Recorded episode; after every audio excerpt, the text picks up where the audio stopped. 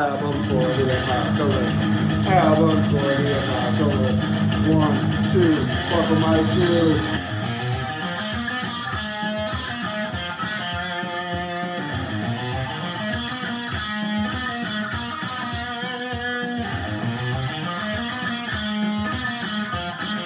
Hello, podcast fans, apocalypse survivors, and music listeners. Uh, my name is Jack. Welcome to episode seven of Albums for the Apocalypse. I'm with my co-host Amos, Hello.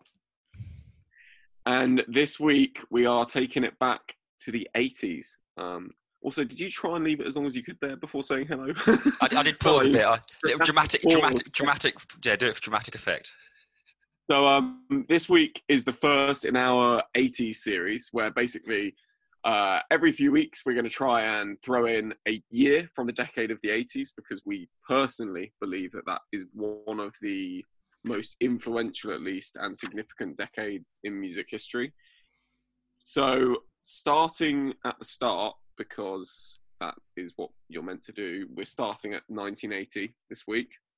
Amos, you want to tell a little bit more about the 80s before we before I intro this and set the scene for 1980? Yeah, I suppose it's one of these. I think it's a decade. The reason we say it's quite influential is because it's right in this transition point of music where it's you obviously have the rise of pop music a lot more in terms of like the synths and what kind of the pop music we know now. Um, you had obviously the rise of hip hop and stuff. So late eighties, you had NWA, Beastie Boys, as well as others. I mean, this in 1980, you had Sugar Hill Gang, so you obviously had that lot as well. Um, glam rock sort of came and died in the 80s. It uh, did brilliantly and then just disappeared because Nirvana released, well, they released ne- Nevermind in 90s, but their debut was 89. Um, yeah, just huge changing point in the music industry and kind of how genres started to split and splinter. I think up until this point, it was predominant. It wasn't as split in terms of where genres went. Um, it was a lot more straightforward, and I think the 80s is definitely where people started to be a bit weirder with the stuff they were doing, or like push Definitely. push the boundaries a bit more. And yeah, very very interesting decade for classic albums as well. I think, as we'll discuss this week. So I'm going to set the scene. The year is 1980. There are just 4.5 billion people on the earth, which is pretty crazy when you think about it. Um, Thatcher is the prime minister. Reagan is being elected, taking over from Jimmy Carter in the US. In the world of music, John Lennon has been murdered in December.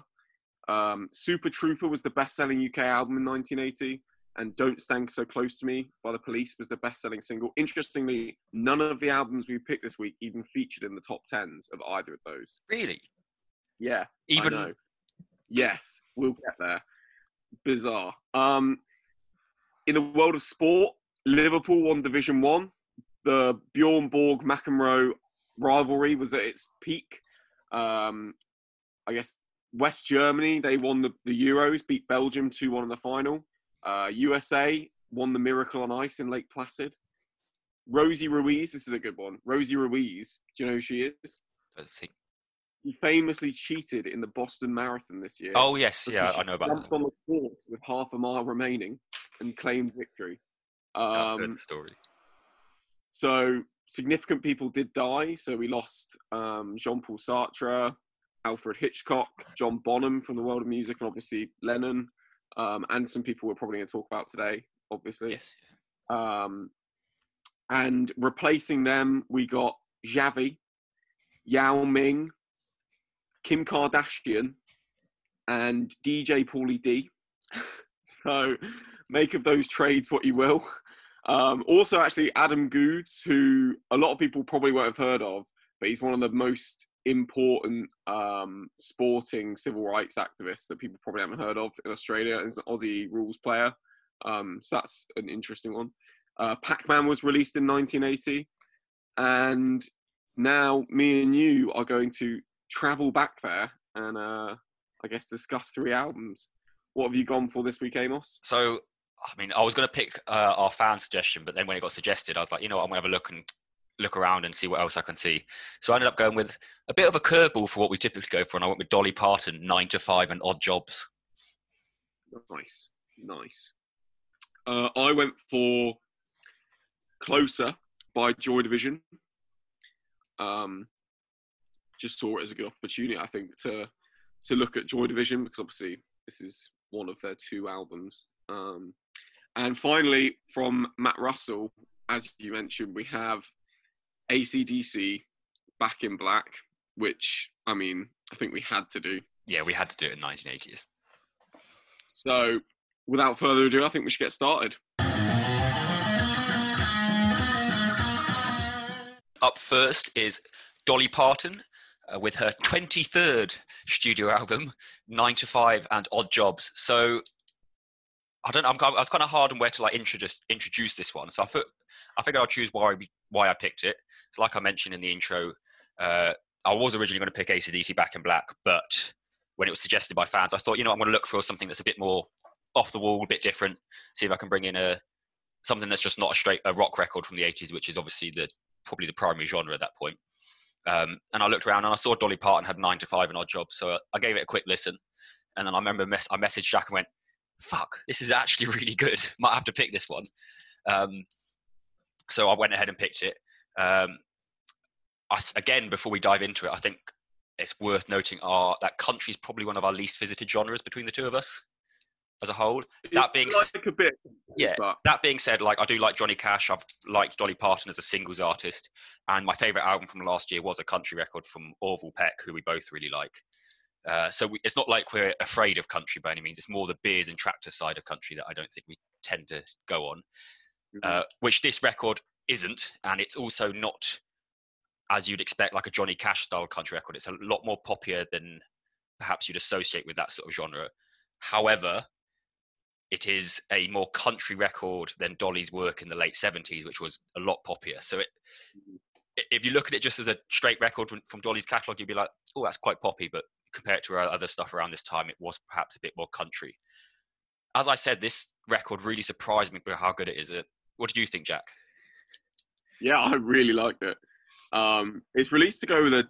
Is it a film or a TV show? Can't Uh, film. So Dolly starred Yeah. in this on, on, in the film Nine to Five, hence the lead single and the title Nine to Five, which everyone will know. Everyone knows "Working Nine to Five. Like, Yeah, yeah. You, you know that song, um, which is why which what which is what made this album quite interesting for me as well. Um, yeah, yeah, huge surprise. I think. I mean, it's a concept album around the concept of working or w- women in work, uh, hence the title in the film, "Working Nine to Five. But beyond that, there's quite a few interesting songs in here. Um, suppose we'll start with. Should we start with House Rising Sun, the the cover? Yeah. um, that's to clarify. This is one of my favorite songs. Like generally, I this week has cemented that because I spent a lot of this week listening to multiple covers of this song. Um, it's actually nobody. It's one of those songs that like we talked about this earlier in the week. Like nobody knows where it came from. Like there is no explanation of who wrote it. That was a very common theme in the '70s with like Led Zeppelin and stuff, where they would, and just general like that blues influence music and country. Obviously, when they take these bluegrass Mississippi songs or whatever uh, folk songs, and they turn them into these pop songs because they obviously have that chorus and hook, which House of the Rising Sun does. The earliest recording recorded well not recorded like as in the earliest noted like um occurrence of it is 1905 with miners singing it in um california i believe and that's like the first time that it was kind of known of but i mean if you look at the people that have covered it obviously famously the animals is probably most is the big cover? one. Yeah. um, Alt-J have got more recently done a cover of it, and don't put yourself through that. You'll really regret it. It's to- it's absolutely terrible. Um, Nina Simone did a cover of it, um, and my personal favorite, but we kind of had a bit of a debate, is Bob Dylan's. But I think this cover is actually really good as well. She kind of definitely puts her own spin on it. Yeah, the um, Um, the synth lead in it is really really good. Yeah, the way that the way the synths come in on it, like that completely threw me off because up until this point, you had nine to five, but still has a bit of a country twang to it. Um, you then have Hush-a-Bye Hard Times, which is pretty much a straight country pop song, and then Yeah. you have House of the Rising Sun, which just comes in with this synth lead completely out of nowhere, and just and then it's followed by Deportee, is it not? I think Deportee is the next song. I think it is Deportee, yeah. Which again is just another complete surprise of a song, um, which I suppose we can get. Yeah, Deportee, plane wreck at Los Gatos with the. But yeah, that's another one that's a mental thing to consider that Dolly Parton wrote this song. Like, Yeah, so so basically, Deportee is about um, workers that she in in the kind of concept she talks about. She's working with these um, immigrants. She doesn't really specify whether they're legal or not, but like either way, they're being deported. And she talks about how like they have their name but when they get on the plane is the is the lyric like they won't have a name anymore they'll just be deportee and they're done and like it almost is weird to me it's very weird and quite sad to think that that is something that was such a big well such an issue then in 1980 and we still have stuff as bad Still as relevant, yeah. not changed yeah and the way she, I think what's notable here is like this. This is what kind of surprised me. Obviously, it's being a concept record about working. Dolly Parton's a great songwriter and composer. Like she works outside of her own music to write songs for people and things like that. So she's not. It's not like she's just one of these crafted pop stars. She's actually genuinely talented person. Um, but That's with one of the things to be fair.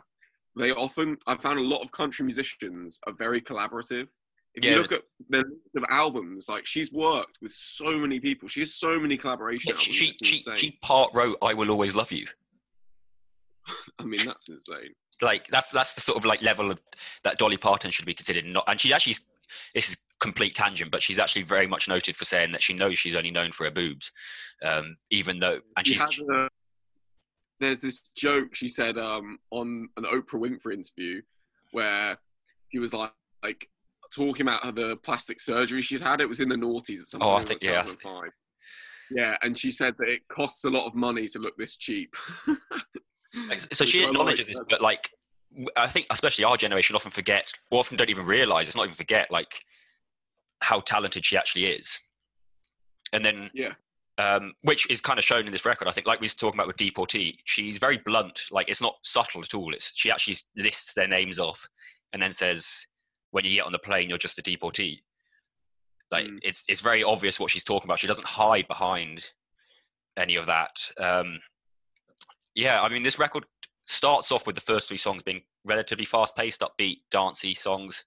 Then it hits Yeah. this sort of country ballad almost style, which is obviously where the country twang is. She, I mean, her vocals alone are quite country anyway in terms of that twang. But yeah, I mean, I'd, I'm not too sure what else to go into this. I mean, it's, it does just have that slight poppy edge to it, which I think takes, which I, I think, something I I wanted to kind of touch on actually, and especially in the last few tracks. Um, I forgot what the one's called. There's one where uh, I think it's called "A Working Girl" or something.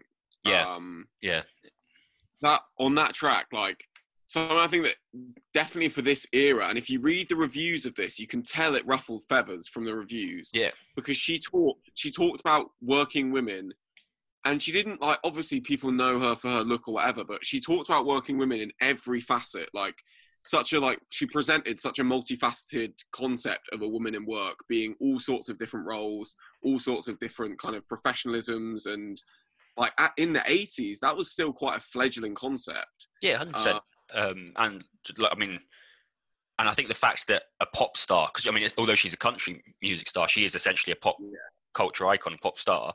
To be able to write a concept album around that theme as well in the '80s, like when you know nowadays we'd be like, that's cool, that's really what. But like back then, obviously, it was a lot the misogyny and stuff, especially in the music industry. You've got to think glam rock. If you if you look at the reviews, you can see they there's comments made about like, oh, you know, like Kenny Loggins' impact on her and stuff like that. They all the comments are kind of negative or tying her to a man that she like. So, for example, she worked with Kenny Loggins just before Yeah. this. Yeah, It's like all of it is trying to almost take away from her success, or is just trying to drag the album through the mud almost. yeah, I Um, I think- I, yeah, Yeah, I don't get. I think. I mean, this, like I said, this completely surprised me as being a only really knowing the Dolly Parton singles. Like I knew everyone knows Nine to Five. Like all our listeners, you would have heard Nine to Five multiple times.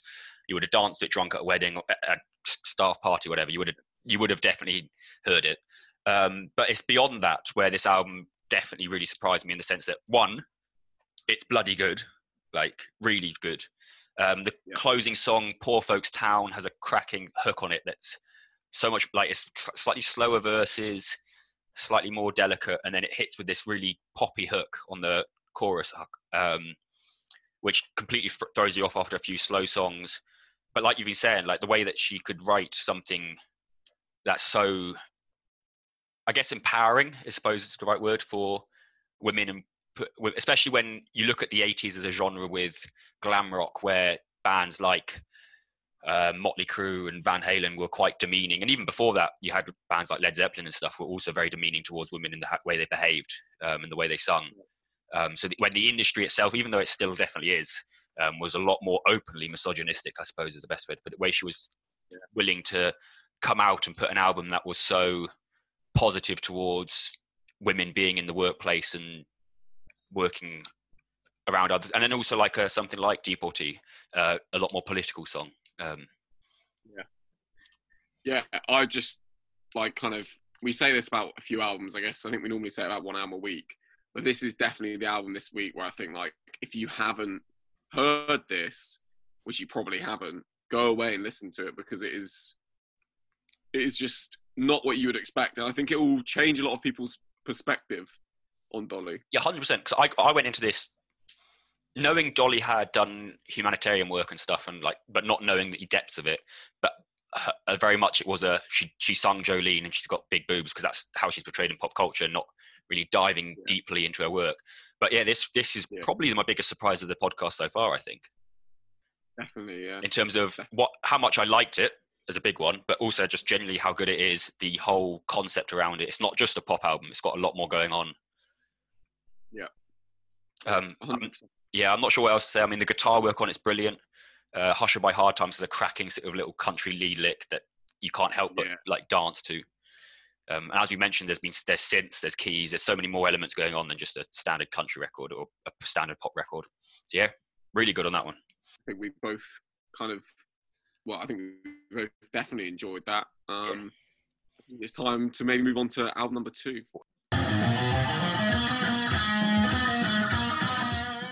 So, album number two, um, we're going to take things down a notch. Uh, welcome to the the sad boy section. Um, this is uh, my selection, which was Closer from Joy Division. It was the second and final album from the Salford Boys. Um, it was released just after the suicide of their frontman Ian Curtis. Um, actually, one thing people often confuse Love Will Tear Us Apart was released just after this, but was not part of the album. It was just kind of, which obviously their iconic single is probably what most people know Joy Division for. Or the album um, cover from yeah, Pleasures.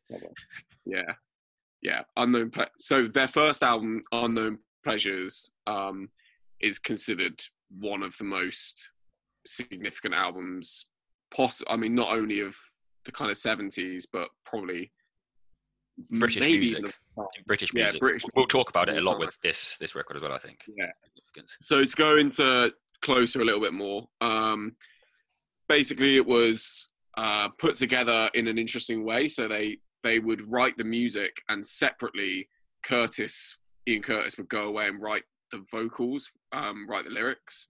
He was quite a um, troubled man at the time he was writing this, and that kind of comes across in a few songs. Um, in general, Curtis, I think throughout much of his short life, it seemed he was quite, as I say, troubled, quite disturbed. Um, he suffered really badly from epilepsy, uh, which made stage shows a massive struggle um, because obviously the lights and stuff, he would frequently have epileptic fits on stage, which made he almost tried to make a mockery of it, but it also made like his own performance really difficult and sometimes he just couldn't perform. There's like a famous time where they had to get uh, the singer from the supporting act, one of the supporting acts, to come on and start performing for them because he just couldn't play. Um, and then sadly, he took his own life just prior to them going on tour in April. I think it was April 1980. Yeah, the first um, US tour. Yeah, that was going to be their first US tour, and he just couldn't face. He hated planes. He just wasn't. He couldn't face the idea of going on stage. Um, he was in a really troubled situation with his personal life as well. So like he was kind of he was married, but then he was also having an affair quite seemingly openly with this Belgian lady called Annik. Um, and that was kind of affecting the band a lot from what I kind of could gather. Um, I listened to a lot of interviews with Peter Hook, who's quite iconic. He was the bassist, obviously, of Joy Division and went on to when they formed New Order, he was quite a significant part of that. Him and Bernard Sumner. Um, So it seemed like they were quite troubled, and you can kind of hear it in the record. Um, it's quite an iconic record for its. It's classified as post punk, but to me, I also hear it in a way that it's you can hear the foundations of kind of indie music in it. The way in which they use the bass guitar as the lead, and um, the kind of vocal style. Ian Curtis is quite iconic vocal style. Um, I enjoyed listening to this a lot again, but I'm interested to see what you think, Amos, because this is not an accessible album in that aspect. Yeah, not at all. I mean, I suppose I'll start with my relationship with this sort of music in the sense that I love New Order Depeche Mode, um, both very da- lot dancier. Um, I always almost put those into uh, a genre that I like to call goth disco.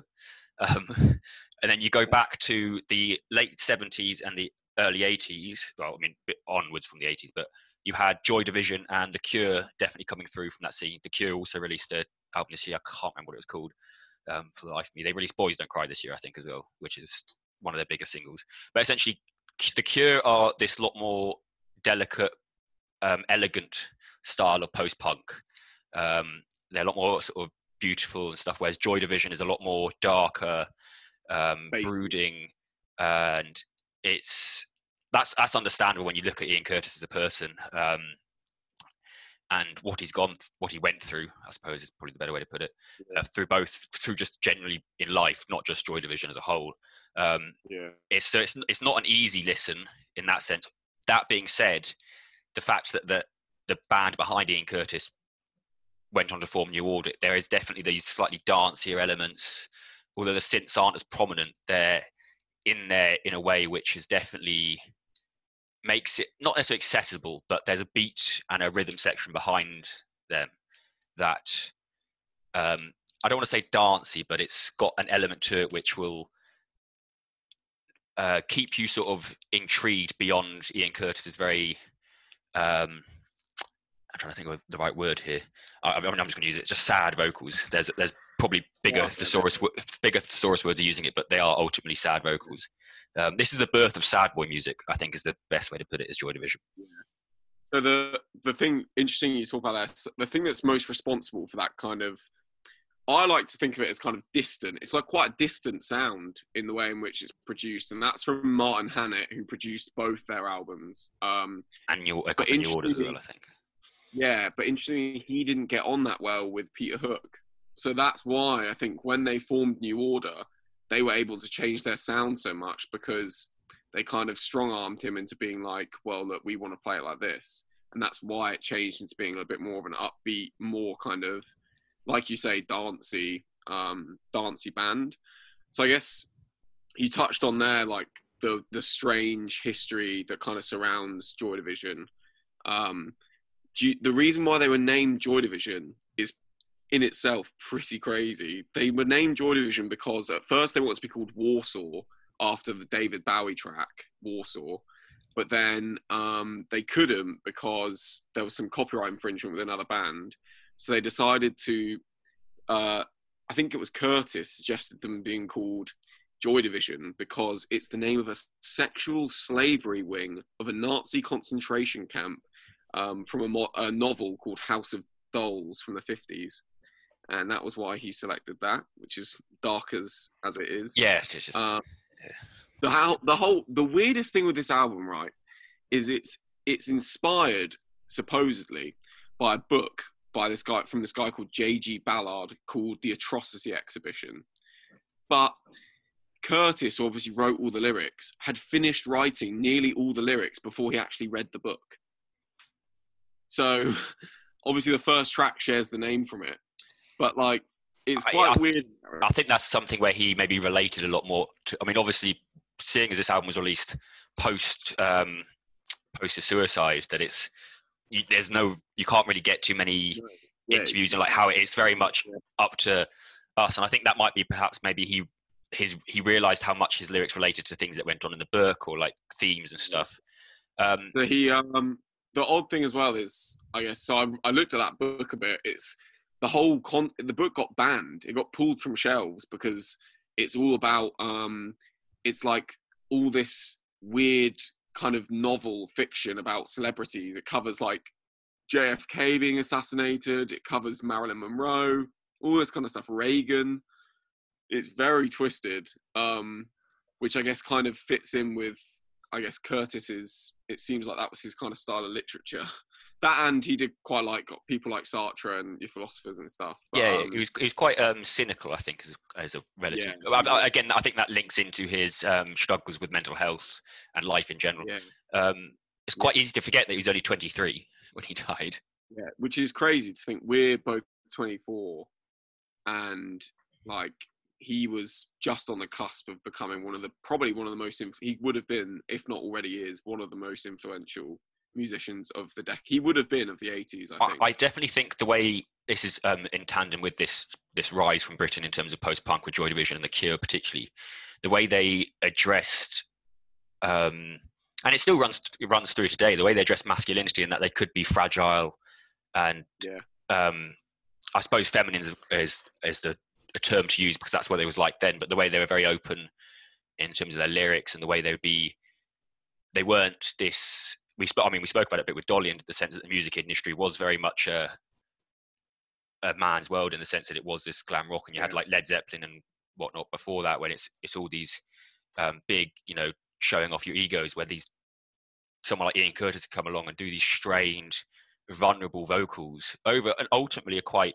We've spoke about how the rhythm section does have that beat, but it really the way it's produced really pushes his vocals forward and really cuts almost lets his vocals cut through you whilst you're trying to listen to getting caught up in the guitar work and the synths and the drums and the bass it, his vocals kind of cut through you and really hit you harder than perhaps they would if they were a bit lower down in the mix and so, uh, yeah it's his strained vocals definitely ha- and also that's all all that whole style of production and stuff has all been influential forward as well which i'm sure we'll talk about in a bit Yeah. I love I love the drumming on this is so good. The bass, obviously Peter Hook, um, but the bass is so good on some of the tracks. It's just amazing. Um, the thing that's interesting with this album, and we will talk about this kind of because obviously, so with ACDC we have another album released around the death of a frontman, but in a different context. So we'll kind of go on to that when we get there. But with this album, obviously they released it just after he died. They released Love Will Tear Us Apart and they just shut the chapter and that was it. They closed the book. It was done. They didn't they never toured it despite it being massively successful review wise like critics like loved it was massively acclaimed they closed the book and they walked away love will tear us apart is considered one of the best singles of that year of 1980 i think nme gave it Yeah, Um, and if you look, if you look, I mean, everyone knows it from. It's a football song. It's Yeah. everything. Like it's. and they just walked away from it. And Peter Hook, in one of the interviews I listened to, said that that's like one of his biggest regrets was the fact that they didn't tour it and they didn't get to play it, but they just couldn't because it felt like it wouldn't have been the same without Ian and it wouldn't have worked. And you know, it's pretty impressive to think that they had they were so young as well. Obviously, they were similar age to Ian, and they had one of their best friends die, and then they were able to recover and form new order and still build a massive part of British music history. But yeah, it's it's pretty crazy to think that it just never never got played live. Um, I think it's one of these things that they couldn't not. They couldn't carry on. They had to stop. Um, yeah, a, Yeah. a lot like um, Kurt with Nirvana in the sense that Ian Curtis was so key to the way this band sounded. Like we, we will, you can wax lyrical all you want about the rhythm section, and it is that alone is so huge in what we go for, what we will probably go forward to and talk about in the series with um, alternative bands from the 80s and into the 90s, especially, and then even nowadays, um, that whole style. But the way Ian Curtis went about his lyrics and the way he went about writing it uh, over these uh, musical contribution uh, compositions that his bandmates gave to him, you can't you can't replace that. You simply can't. Uh, the way they're written, and I think you mentioned right at the start about how the writing style was done, and that they the band produced this um, composition almost for Ian Curtis, to then write lyrics over. While in perhaps the 70s and 80s, that wasn't a massive thing for bands to do. If you look at a lot of bands nowadays, that's something that a lot of them do. We spoke about it a bit with the Volcano Choir album way back at the start of this um, Yeah, podcast in terms of how the the band put together these things, and then Justin Vernon would go and write this. That's exactly you know, Ian Curtis and Joy Division. That was one of the, I suppose, this was one of the albums and one of the bands that really pushed that style in terms of you let a vocalist and a lyricist work with something rather than Yeah. trying to work together, and it really allows them to push themselves lyrically, themselves vocally, uh, to a point where it comes across in such a way that is um, yeah, uh, it's brilliantly put together. I think. I think I think we have to talk a little bit about unknown pleasures. Um, Yeah, hundred percent. In terms of it's, it's uh, iconic in terms of its album cover alone, let alone what's on it. I mean, unknown pleasures is an incredible album. I prefer it to this album personally. I think in general that's probably the, Yeah, to, the view well, from most people. I think it's, a bit, it's a bit more of a hit factory. It's got a few more, not singles, Yeah. but, but it's got a bit more to it than in that sense. both are considered pretty um, significant and weighty in terms of their influence, but Unknown Pleasures for a debut album as well is incredible. Um, I really recommend if you haven't listened to much Joy Division and you haven't listened to this kind of style, you don't really listen to much of, even if you don't listen to much of The Cure or anything, start with that because that's a lot more accessible. Um, it's got kind of, it's more of your upbeat kind of almost poppy stuff in it in some ways. Yeah, it's got a bit Um, more of that that new order tinge. Yeah. Um but yeah, I mean it's it's sad to think this was a band that basically only really existed for I mean total I think it was like 4 years but only released two albums. Um but their influence has extended obviously massively not just through the form of New Order but uh, I mean U2 and The Cure credited the Joy Division both their pieces of work. Um, Radiohead have said both these pieces of work were massively part of, like Thom Yorke talked about how significant it was for him.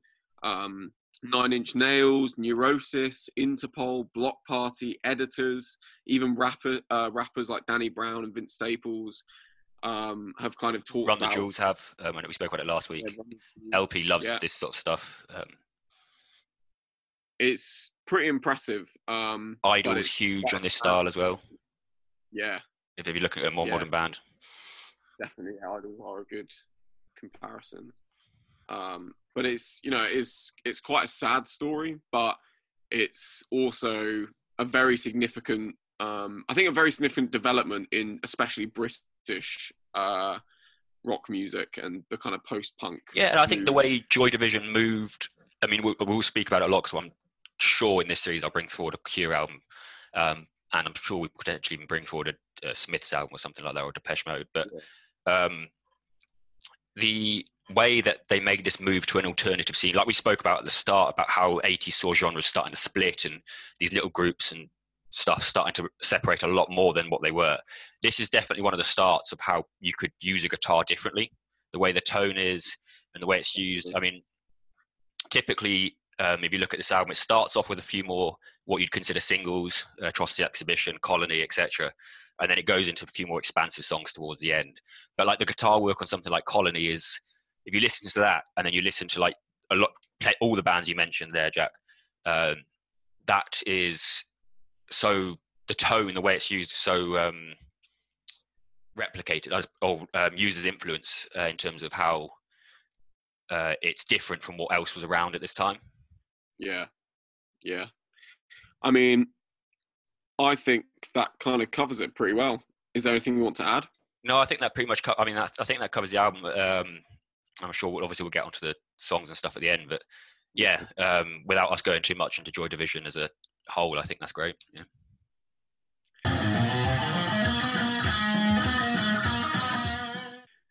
So, coming up in third, our third album of the episode is Back in Black ACDC. Um, this is probably the biggest of the episode. In fact, I'm pretty sure this is the biggest album we've done on the podcast so far. Comfortably, comfortably. It well, not comfortably, is. but like, it, yeah, definitely. is. Yeah, it is. Yeah. Um, it was released in 1980, obviously, like all of them. Um, it was the first album released by ACDC with their new frontman Brian Johnson after the death of Bon Scott. Uh, I think that was also he died, I believe, in 1980. Was Died right at the start of February, something like that. Yeah. Yeah. Alcohol. Um, after yeah, night out in London. Um, died in the back of a Renault. Poor guy. Can't think of anything worse. Um, but yeah, um, so he obviously passed away. We talked kind of earlier about how in Joy Division's case they kind of ripped it all up and started again. Um, but they ACDC decided to do something different. So they decided to recruit a new frontman, and they went for Brian Johnson um, from I think he's Northern. I believe he's Geordie. He's Geordie, and he was in a band called Geordie. Yeah, I thought so. Yeah. Um, so obviously ACDC are Scottish Australian. I mean, they're technically Australian, but the, both the Young brothers are Scottish um, originally. Uh, and they released this, and it is. I mean, everyone would have heard Back in Black. I first heard it, I think, age six, the actual song itself, because Oh, that was the no walk on idea. music for the walk on music for Wasps. So I used to know it from that um, when I used to go to the rugby with my dad. Um, but yeah, I mean, we talked at the start about how this didn't feature in the top 10 albums sold. It's pretty insane because this is the fourth best selling album in US history. Do you know how many times platinum is in, in America? 25, something bonkers like that, isn't it? Right, hang on, 25. It's insane. It's Like, insane. It's, it's- yeah, it, this this record is something of a powerhouse. I think is. Um, yes. I was I was I put this in my notes here. I mean, we- we're going to dive a bit, probably a bit more into the background of it, but I put this in my notes um, to kind of question you: Is this the greatest rock album ever? In terms of straightforward rock, like Yeah, I think you're probably right. I mean, I can't think of many that are. I mean, you could probably put some Led Zepp, and you could probably there. put Guns and Roses in and stuff like that, Stones. You could probably slide in, but their Stones are kind of more rock and roll. and Led Zeppelin a bit more expansive and. Like in terms of like just straight power chords and singles. yeah, I think you're probably not far off. Like what, what a way for Brian Johnson to start. Yeah, I know. It's it's. Oh, no, let's let's put this. uh, We're going in the background. Highway to Hell was released in 1979. This was a year after what a lot of people Yeah. would consider what was considered their best work to date, pretty much. Yeah, that was the album that took them global. Yeah. Highway to Hell took them from just being this kind of Aussie band to being this global f- phenomenon. And then this was like them putting the nail in the coffin and be like, right, we're here. It's Like I I listened to this album. I should probably go back to this album a lot, considering you know obviously when you go listen to ACDC, you can just go back and listen to the singles. But in terms of like an album. I just I, I love this. I think I mentioned not long after we started the podcast how I was going to try and find a way to squeeze bringing this in. Yeah. um, it's it blows me away to think about this is their comeback album. Like you've got to think within it wasn't it was about six months. Their frontman died. They recruited Brian Johnson. They went to the Bahamas. Brian Johnson and the and the Young brothers uh, went and wrote. So Brian Johnson was involved in the writing. It wasn't like he was given songs to sing. He was yeah, involved they, in the they decided not to use any Bon Scott recorded stuff because they thought they, they'd be profiting off his death. So they were just like, we don't want to do that. We want to do it all new, kind of in that aspect. So all freshly written. And the whole thing about the Bahamas, do you know when they got there, there was these massive storms. Storms and stuff. and that and that's what's referenced at the start of Hell's Bells. They talk about the storms. That's what because apparently um Brian Johnson was really worried about them, and so he ended up writing Yeah, because he, he hadn't been like in these one of these massive world class, uh, like world dominating groups yet, so he didn't quite know the level. And I think that's, um, yeah, I just the fact that he comes in, writes these songs, and then just oh yeah, by the way, here's our here's our comeback album with a new frontman. yeah. I Yeah. mean, It's there's there's yeah, um, the the thing with the Bahamas as well. There's some funny stories that came from that because where they were recording was like this kind of rackety place. So originally they were they were going to record it in London.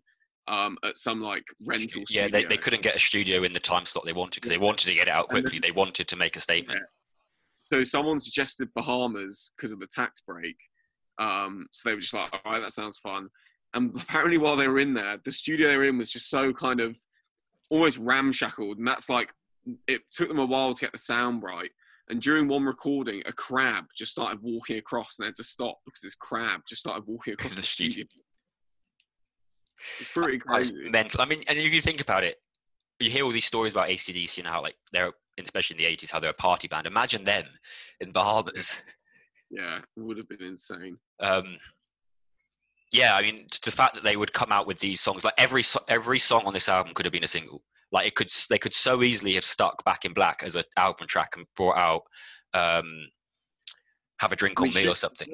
Yeah, shoot to Thrill, thrill. wasn't Yeah, exactly. Second song on, it just comes out there. Just it's it's Yeah. like you'll listen to this album. If you've never listened to this album, you'll listen to this album and you would have heard about half of this album at least once. I think I, I almost guarantee it. It's it? iconic. Not that long. It's only about thirty-eight minutes. Something like yeah, that. ten tracks, something like that. Like it is straightforward. There's nothing too expansive about it. There are brilliant solos in there, like proper dad air guitar solos, Yeah. proper choruses. Um, there's a bit in Back in Black, as big as that song is. There's a bit in Black and Back where right at the end where it sounds like it's going to fade out, and you think, oh, that's the song over every time, and then he just goes, oh, yes, it is, and it just kicks back in with that solo for like another 45. Like that's that's like a pinnacle of like a fuck yeah moment in songs. Like so many songs This is an album I think universally people just, I think, just like. Like it has Yeah. so many bits in it. Like i- it's you- also this was quite significant for the genre because people talk about it like um, in the research. Like I found that there was a lot of discussion about how at the time, kind of heavier rock and almost like obviously this isn't metal, but the metal genre was kind of looking at a decline. And this album came out and kind of obviously their previous album and kind of helped revive that kind of heavier, harder rock style that had been starting to fade. Um, Yeah, 100%, obviously um, we, we, we- we didn't really speak about the other albums released this year from that, especially from that genre. But you had Motorhead, Ace of Spades, uh, their best album. You had Judas Priest, British Steel, their best album. So it definitely was a point in the '80s where I think hard rock, I, th- I suppose, is the best way to describe it, where it's that Yeah. pre-metal but still, but a bit heavier than say someone like Led Zeppelin um, Yeah. would come And in. That had been fading, but like obviously Highway to Hell was massive. This and the albums we just you just mentioned there, obviously were a big part of that turning around and helping develop into probably partially the metal genre we have. Obviously Iron Maiden, their debut was released this year. Yeah, yeah. Um, a lot of people's favorite Iron Maiden record. It actually Yeah. talks. Um, yeah, uh, there's. I mean, yeah, on that, on that influence, if you look at someone like Guns N' Roses, um, obviously had bands like Aerosmith still around, but like someone like Guns N' Roses, where they've got that slightly harder edge to them than a lot of the other glam rock. Something like this, where it does come out, and also the the um, aesthetic of this album as well. You've got to think like going to the late seventies into the early eighties, glam rock was all these bright colours. They released an album that's a black cover in in Great. mourning. they to, their yeah, their label had to plead with them to get the grey outline of the logo. Until Yeah. then they just wanted it straight black. straight black cover. And then to go with that, and then ACDC typically aren't a very brightly coloured band after this point either. Um, that whole style was just, yeah, sensational. Um, I mean, there's, I think a lot of people often talk on like social media and stuff like, what's the greatest three song punch like on an album? Uh, this has a very big case for one of those in Let Me Put My Love Into You, Back in Black, into You Shook Me All Night Long. Yeah, that's I mean, probably if if you saw those three live back to back, you will be on the floor at the end of them because you would have sunk about ten pints in that time. Yeah, yeah, they are knee weakeners in a purely musical sense, not. yeah, it's. Um, I mean, and if we want to talk about a bit about ACDC, they're one of these bands that you could see live. They could play a two and a half hour set, and it would be all bangers from start to finish. Yeah. Um, and most of that set will probably be this album. I think this might. I think this is my this is my favorite ACDC album. I know, I know a lot of people like the Bon Scott years and tend to lean on Highway to Hell and stuff like that. But this Yeah, is I think there aren't many bands that you could say could do that either. You think about it, like of the modern era, I can only really think of probably Foo Fighters, who are obviously the most iconic one that could do something like that. yeah. You could actually put together a two and a half hour set, like you said there. I mean, Foo Fighters. Yeah, even even if you look at the, like the big bands doing stadiums, so like Green Day could potentially push it, but even then they've got some stinkers in their catalogue. Guns N' yeah, Roses, they pull out. Guns N' Roses only have three good albums, so it's not like they've got a like. yeah. Um, yeah, it's a really tough one, you know. Like in terms of like legacy bands as well. Like, there's no new band that can really pull out a set that long and keep it bangers. Like, we're not just talking good songs; we're talking singles here. Like, um, yeah. which is brilliant. Um, it's really hard to like look into this album and find critiques. I mean, this record, this podcast episode's been very positive. I'm going to yeah, I do. think it's hard because obviously we we look at these albums now and we can only really see the the good- positive light. good things they led to. I mean, we have the rose tinted glasses because we know how significant they went on to be. I think if we were to listen in the moment, we'd find criticisms. Yeah, um, uh, particularly if for you, example, you with Closer, we talked about Closer obviously earlier. We could criticize that on how inaccessible it was, but at the time you would be able to say that. But now we know kind of the impact that that had as a whole.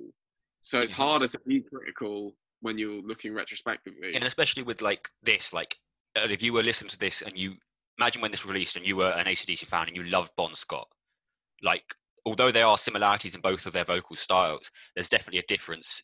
And there's actually, there's actually a difference in how the songs are written. Um, the Yeah. Back in Black and, or, or the Brian Johnson era of ACDC is a lot more stompy style, sort of hey hey sort of thing. Whereas Yeah. uh, Bon Scott had they had this almost flow with the lead um, style in it, and you can definitely see why people have a preference, particularly uh, of an older generation, I suppose, when they were around when this came out. I mean, even our generation have a preference to types of ACDC. Um, but at the end of the day, you can't really say much past these singles, I don't think. Um, I do have one criticism, though. Go on. Uh, they should have opened with Back in, Back in Black. It's, Yeah, your comeback, it's, it's your comeback album. Stick it at the start. And it does have an iconic intro. Yeah. Like title So- track, it's your comeback album. The song's called Back in Black. Yeah. stick it at the start as, as a statement of intent goes. Like Hell's Bells is brilliant. Like don't get me wrong, Hell's Bells. Hell's is, Bells doesn't really strike me as an opening track either. no, really. if you stick Hell's Bells in the middle, stick it after something like a bit something slower, like Let Me Put My Love Into You. Slows down, and then you have the bells, the Hell's Bells, to pick up side B. yeah. mint. But yeah, that's that's a really pathetic criticism to say, considering how good the song I'm kicking out is. When you're picking apart the song order, it's um, it's a quite good album. Yeah, just a bit. So I think I think we've kind of covered that. Should we should we talk about which songs we're going to save? And Yeah, stuff? yeah. So we finished spunking our load, I think, a bit. So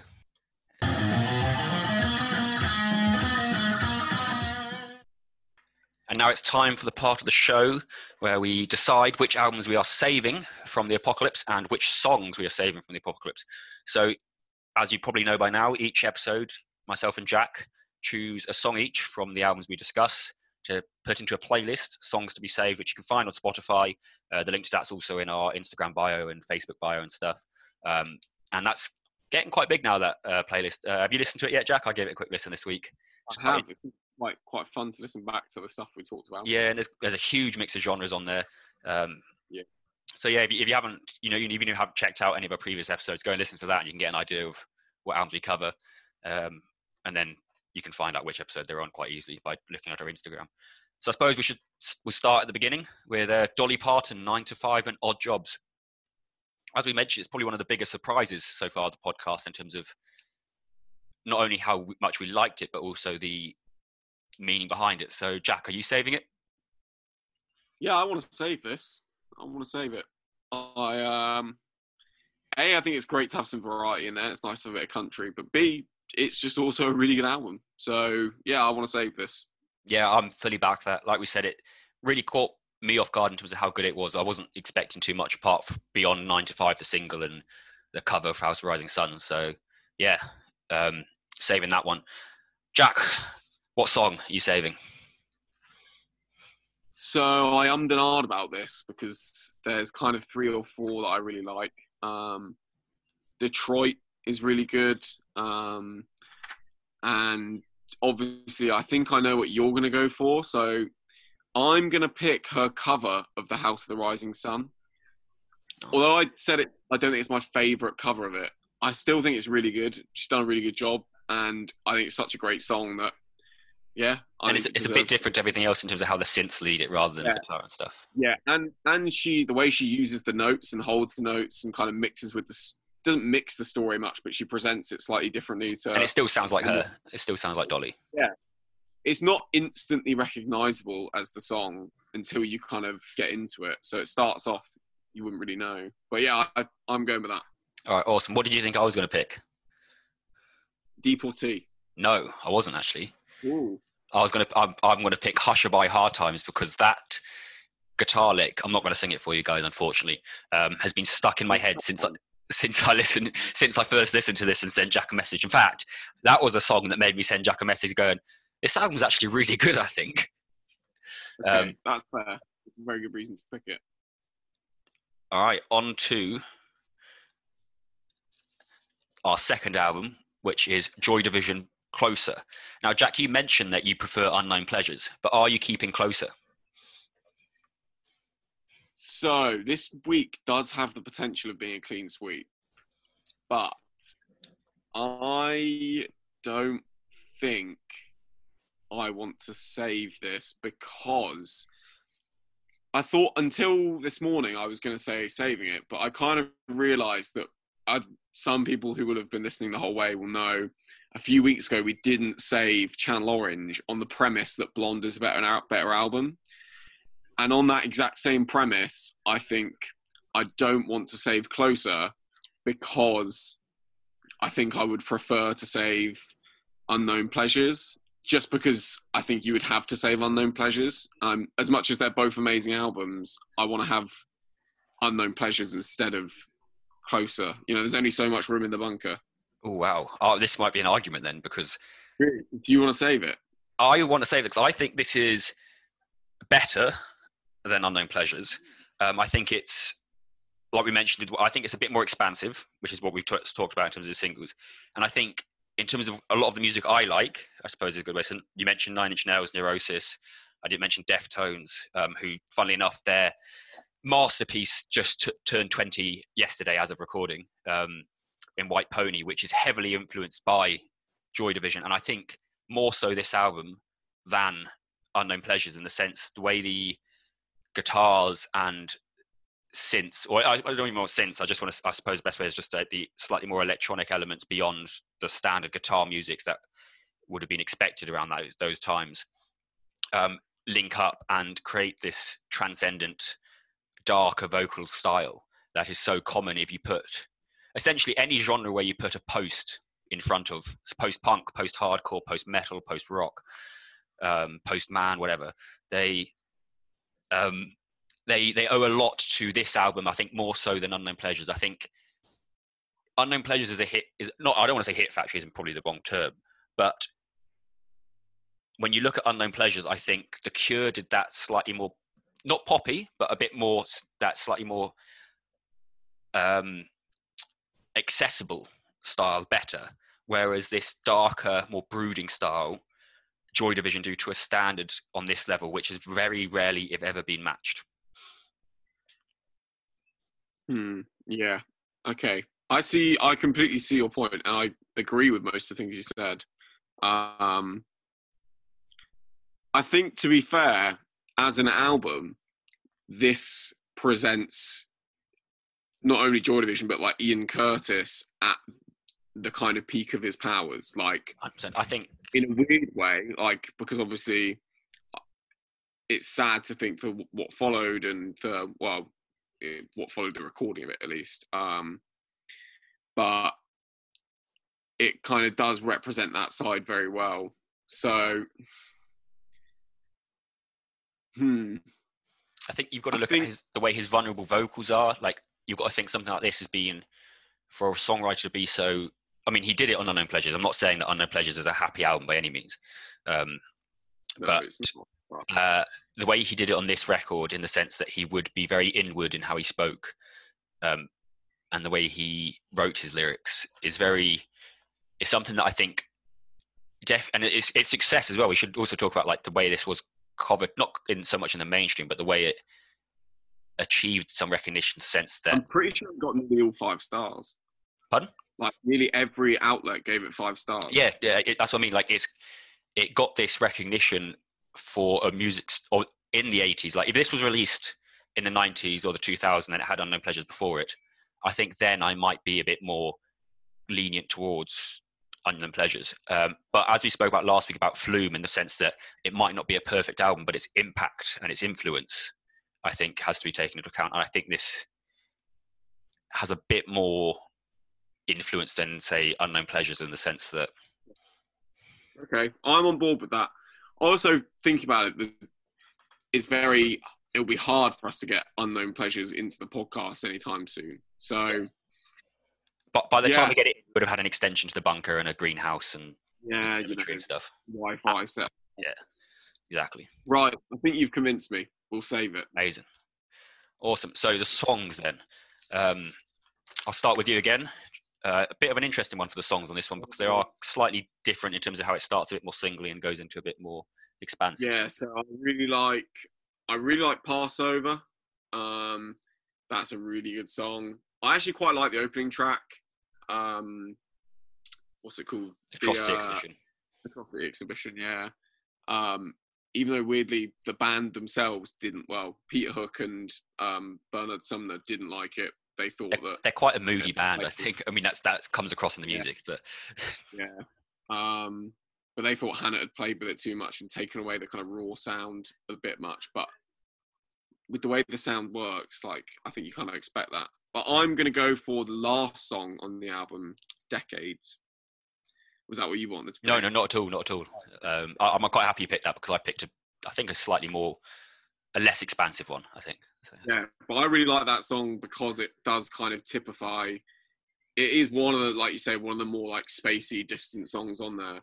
But it's so well done. The bass on it is amazing. The kind of way they use drums, kind of in and out, is so good.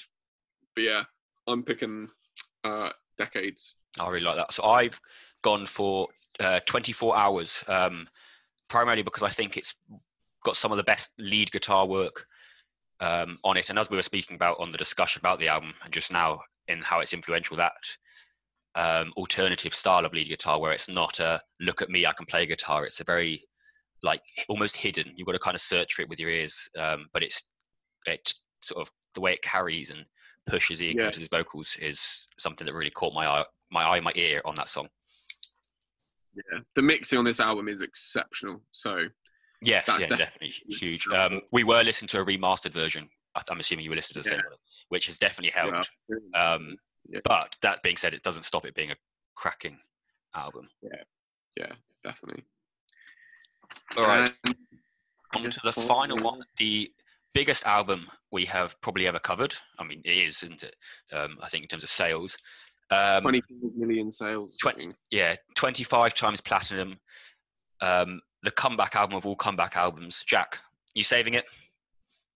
Yes. Yeah. I think I think we'd be uh, we'd have to cancel the podcast if we didn't save this one. I think we'd be uh, we should be crucified if we decided not to save. It- I know I always do this, but to put it in the context of the podcast, this is if you had to ask me to pick an album for like apocalypse scenario and have to li- listen to it while dealing with whatever it may be, zombies, you know, anything like that.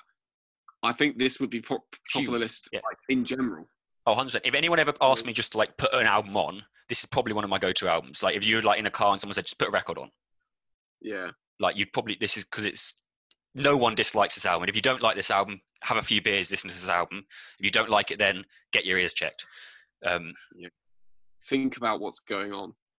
Think, yes. think where you are in life. um, So songs time. Um, so many to pick on this one. Um, this was actually quite easy for me to pick because it has my favorite ACDC song on it. But I'm going to let you go first.